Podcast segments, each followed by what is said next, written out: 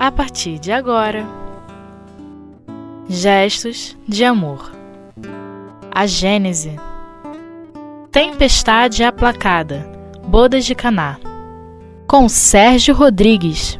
Vamos dar continuidade ao estudo do livro A Gênese, a quinta obra da codificação, que trata da formação do universo e dos milagres e das predições de Jesus contidos no Evangelho, sob uma nova ótica, com os conhecimentos trazidos pela ciência e o conhecimento das leis espirituais trazidos é, trazido pelo Espiritismo. No capítulo 15 dessa obra, Kardec trata dos chamados milagres do evangélico. Traz então alguns desses fatos promovidos por Jesus e que foram considerados milagres pelas religiões que se formaram após a sua passagem, que os tomaram como base para sustentarem as suas crenças. Então, Kardec explica nesse capítulo as possíveis causas desses fatos à luz dos novos conhecimentos, como nós já mencionamos, mostrando a possibilidade de terem todos se realizado de acordo com as leis naturais e que por isso não devem ser considerados milagrosos, no sentido de terem se realizado contrariando a ordem natural das coisas. No nosso estudo de hoje, nós vamos é, abordar os itens 45 a 47 desse capítulo, que tratam de dois desses fatos considerados no Evangelho como milagrosos e que ficaram conhecidos como tempestade aplacada e bodas de Caná. Primeiramente, vamos ver o episódio conhecido como tempestade aplacada. Está no Evangelho de Lucas, nos versículos no capítulo 8, nos versículos 22 a 25. A narrativa do evangelista é a seguinte: Certo dia, tendo tomado uma barca com seus discípulos, disse-lhe Jesus: Passemos à outra margem do lago. Partiram então. Durante a travessia, ele adormeceu. Então, um grande turbilhão de vento se abateu de súbito sobre o lago, de sorte que, enchendo-se d'água a barca, seus discípulos se viam em perigo. Aproximaram-se dele e o despertaram, dizendo-lhe: Mestre, perecemos. Jesus, levantando-se, falou ameaçador aos ventos e às ondas, e uns e outras se aplacaram, sobrevindo grande calma. Ele então lhes disse: Onde está a vossa fé? Eles, porém, cheios de temor e admiração, perguntavam uns aos outros: Quem é este que assim dá ordem ao vento e às ondas, e eles lhes obedecem? Essa então é a narrativa do Evangelho e vamos ver qual o entendimento de Kardec a respeito. Primeiramente, vamos recordar alguns ensinamentos que vêm do Livro dos Espíritos e que são indispensáveis para podermos compreender a posição do codificador a respeito. Os espíritos ensinam que eles atuam sobre a matéria e que são eles os agentes da vontade de Deus. Deus não exerce ação direta sobre a matéria. Ele se utiliza de suas criaturas, das mais variadas ordens, que lhe servem então como agentes da sua vontade. Então é através dos espíritos que Deus exerce sua influência também sobre os fenômenos da natureza, para provocar esses fenômenos, acalmar, dirigi-los, como ventos, chuvas, tempestades e ondas. Alguns desses espíritos o fazem conscientemente, conscientes da ação que estão executando. Outros não, outros fazem sem terem consciência do que realmente estão fazendo. Tudo depende do grau de evolução do espírito. Os menos adiantados executam essas ações que lhes cabem inconscientemente. Os mais evoluídos têm plena consciência do papel de agentes da natureza que executam. Um outro ensinamento importante que a gente precisa relembrar para compreendermos o pensamento de Kardec refere-se a relações entre os espíritos. Como eles são de diferentes ordens, existe entre eles uma hierarquia e uma subordinação. Uns têm sobre os outros autoridade correspondente ao seu grau de superioridade, ao grau de superioridade que hajam, alcançado. E essa autoridade eles exercem por uma espécie de poder moral, uma força que é irresistível para os espíritos menos adiantados. Então, esses espíritos menos adiantados, eles não têm força para fazer valer sua vontade contra a vontade dos mais adiantados. Então, espíritos inferiores não podem fugir à autoridade, não podem fugir às ordens que lhes são dirigidas por aqueles superiores. Porque no mundo espiritual, a autoridade moral se impõe sempre, como nós dissemos, é uma força irresistível e não há como ser desobedecida. Então, recordando esses princípios ensinados lá no Livro dos Espíritos, vamos ver qual é o entendimento de Kardec a respeito desse episódio. Com base nesses ensinamentos, Kardec admite que se possa explicar esse suposto milagre da tempestade aplacada como sendo o resultado de uma ação de Jesus, dando ordens nesse sentido, ou seja, dando ordens para que essa tempestade fosse acalmada e a embarcação em que se encontrava com os seus discípulos não fosse colocada em, em perigo. Os espíritos encarregados de operar esses fenômenos da natureza, então, que atuavam naquele momento, receberam de Jesus essa determinação e, como nós dissemos, estando num grau de evolução inferior, não teriam como resistir a essa determinação de Jesus. Então, Jesus, sendo um espírito puro, o mais evoluído que nós conhecemos na Terra até hoje, ele tem autoridade moral sobre qualquer outro espírito, sobre qualquer outra criatura que esteja vinculado aqui ao planeta. Então, desse modo, Kardec é, entende que esse fenômeno da tempestade aplacada pode ser explicado como resultado de um ato de autoridade de Jesus sobre os espíritos que estavam ali provocando aquela tempestade. E Kardec aponta uma circunstância que vem ao encontro dessa hipótese, vem ratificar essa possibilidade que ele apresenta, fundamentado nos ensinamentos dos Espíritos. É o fato de Jesus estar, durante aquele acontecimento, dormindo tranquilamente. A tempestade estava acontecendo, mas Jesus não demonstrava qualquer preocupação, não via qualquer perigo naquele acontecimento. Então, ele demonstra com essa sua atitude que poderia acalmar essa tempestade a qualquer momento. Ele sabia que tinha como fazer com que a tempestade se acalmasse, para que pudesse ele e seus discípulos seguirem na travessia do lago. Então, esse é essa é uma explicação que Kardec nos traz que tira desse fato qualquer conotação de que contrarie a ordem natural das coisas, que Jesus tenha produzido um prodígio determinado aos ventos, às ondas, que essas cessassem. Não, esses fenômenos eram provocados por espíritos que, menos evoluídos que Jesus, estavam submetidos às suas ordens, estavam submetidos ao seu poder moral.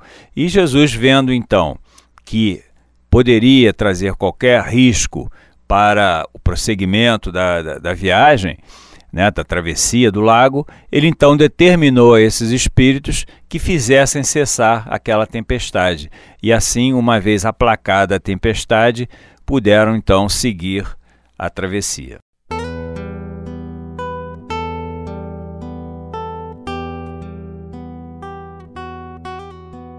Gestos de amor. A Gênese O outro episódio que nós vamos, é, sobre o qual nós vamos refletir nesse estudo é o que ficou conhecido como as bodas de Caná. Esse episódio está relatado no Evangelho de João, no capítulo seguinte, segundo, e diz então o evangelista. Três dias depois houve um casamento em Caná da Galiléia e estava ali a mãe de Jesus. E foi também convidado Jesus com seus discípulos para o casamento. Tendo acabado o vinho, a mãe de Jesus lhe disse: Eles não têm vinho. Respondeu-lhe Jesus: Mulher, que tenho eu contigo? Ainda não é chegada a minha hora. Disse então sua mãe aos serventes: Fazei tudo quanto ele vos disser. Ora, estavam ali postas seis talhas de pedra para as, a purificação dos judeus, e em cada uma delas cabiam duas ou três medidas de vinho. Ordenou-lhe Jesus então: Enchei de água essas talhas. E encheram-na até em cima. Então lhes disse: Tirai agora e levai ao mestre-sala.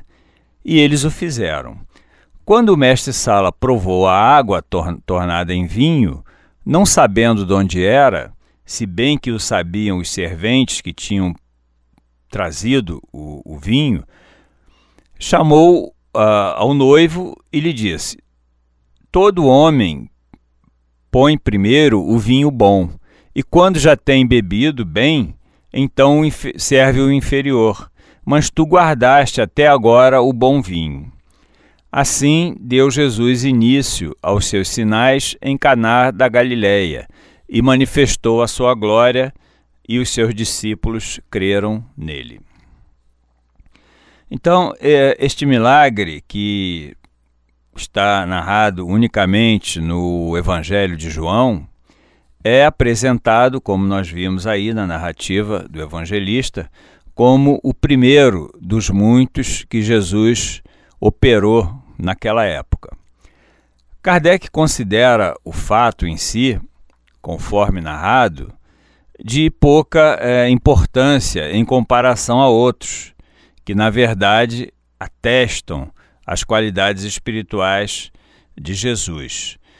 Jesus, é, sendo um espírito de natureza extremamente elevada, ele não se prendia a produzir fatos de efeitos puramente materiais, fatos que interessavam apenas a vida aqui do cotidiano, a vida da matéria. Apenas para chamar a atenção da multidão, atrair atenção para sua, os seus poderes. Ele sabia que as coisas úteis conquistariam muito mais simpatias e lhe trariam mais adeptos do que demonstrações de habilidade, demonstrações de prodígios, como seria esse de transformar a água em vinho. Jesus, durante a sua passagem aqui na terra, ele nunca se ocupou em resolver problemas de ordem material. Ele sempre se dedicou às questões de natureza espiritual, aquelas que vinham trazer repercussões na vida das pessoas, trazendo dores, sofrimentos, enfermidades, processos obsessivos. Então não tem, não tem compatibilidade com essa sua é, doutrina, com essa sua posição que ele adotou aqui na sua passagem pela Terra, ele se preocupar em transformar água em vinho apenas para poder satisfazer aos convidados presentes naquela cerimônia de casamento. Era um fato muito pequeno, de menor importância, se considerarmos a sua elevação, a sua é, estatura moral, a sua, as suas conquistas espirituais. Mas Kardec explica que esse fato em si ele não é impossível de acontecer. Ele pode ser explicado por uma ação fluídica realizada por Jesus, utilizando-se do seu poder magnético que ele desenvolveu durante a sua trajetória evolutiva. Jesus sendo um espírito já puro, com a sua evolução concluída em seu estado definitivo, ele dominava inteiramente a matéria, ele conseguia manipular os fluidos de modo a operar a transformação da matéria. Então ele poderia mudar as propriedades da água, fazendo com que ela, a, com que essa água adquirisse o sabor de vinho e então atendesse ao desejo daqueles homens. Porém, mais racional e mais coerente com a sua evolução e com a missão que ele veio desenvolver aqui na Terra, é que se trate é, de mais uma daquelas histórias tão frequentemente por ele usadas para poder transmitir algum ensinamento àqueles homens, ainda muito presos às questões materiais, ainda não desenvolvidos evolutivamente, espiritualmente, para perceberem questões mais sutis, como são as questões de natureza espiritual. Então, é mais coerente se é, é, entendermos esse fato como mais uma alegoria que Jesus criou, contando uma história para ali naquele momento, como aconteceu em outras circunstâncias, como por exemplo com a parábola da figueira que secou. E que é, a humanidade, né, aquelas pessoas, tomaram como um fato é, real, um fato que teria de, é, realmente acontecido. Então, todos os atos de Jesus, todo o seu ensinamento, sendo de natureza puramente espiritual, nós vamos ver que Jesus não consta no Evangelho nenhum, nenhuma narrativa de um só ato que não trouxesse algum ensinamento moral ou que viesse aliviar a dor, o sofrimento de quem sofria, é, a, a expulsão dos demônios, como se dizia na época, como era tratado os processos obsessivos. Então, Jesus sabia que conseguiria uma maior repercussão para a mensagem que ele trazia se ele praticasse atos que realmente trouxessem algo, algo mais positivo do que um simples fenômeno de natureza material, como nós já nos referimos à cura de enfermos, é, cura dos processos obsessivos, teriam uma repercussão muito maior, fariam com que sua mensagem penetrasse de modo mais sólido, mais duradouro na mente daqueles homens, daquele povo do que simplesmente operando um prodígio de natureza material, como se ele fosse um, um mágico, né? que transformasse a água em vinho. Então, o fato, como está narrado, é, trata de um efeito puramente material, o que contraria totalmente a pedagogia de que Jesus se utilizou para transmitir àqueles homens a sua mensagem, para transmitir a boa nova missão que ele recebeu diretamente da divindade e com a qual se ocupou aqui durante a sua passagem na Terra. Então Kardec ressalta que seria um ato de efeito unicamente material e que apenas serviria para atrair a curiosidade do povo, serviria apenas para despertar a, curiosidade daqueles homens que eram sempre sensíveis aos fenômenos, a fenômenos semelhantes, que eles consideravam sobrenaturais, consideravam contrários à ordem natural das coisas. Então, o que aconteceu, no entendimento de Kardec, é que provavelmente durante aquela festa Jesus tenha se referido ao vinho e à água para transmitir algum ensinamento e sua narrativa tenha chegado ao, ao evangelista, tenha chegado a João, como um fato real. Nós sabemos que os evangelhos foram escritos pelos quatro evangelistas muitas é, décadas após a passagem de Jesus. Então, muitos fatos foram deturpados, foram interpretados de maneira diversa do que realmente é, de como realmente se sucederam. E essa então é mais uma situação, é mais uma circunstância, mais um ensinamento que Jesus se utilizou de uma circunstância da vida material para conseguir transmitir algum ensinamento àqueles homens e que foi considerado no decorrer do tempo foi tomado como um fato real.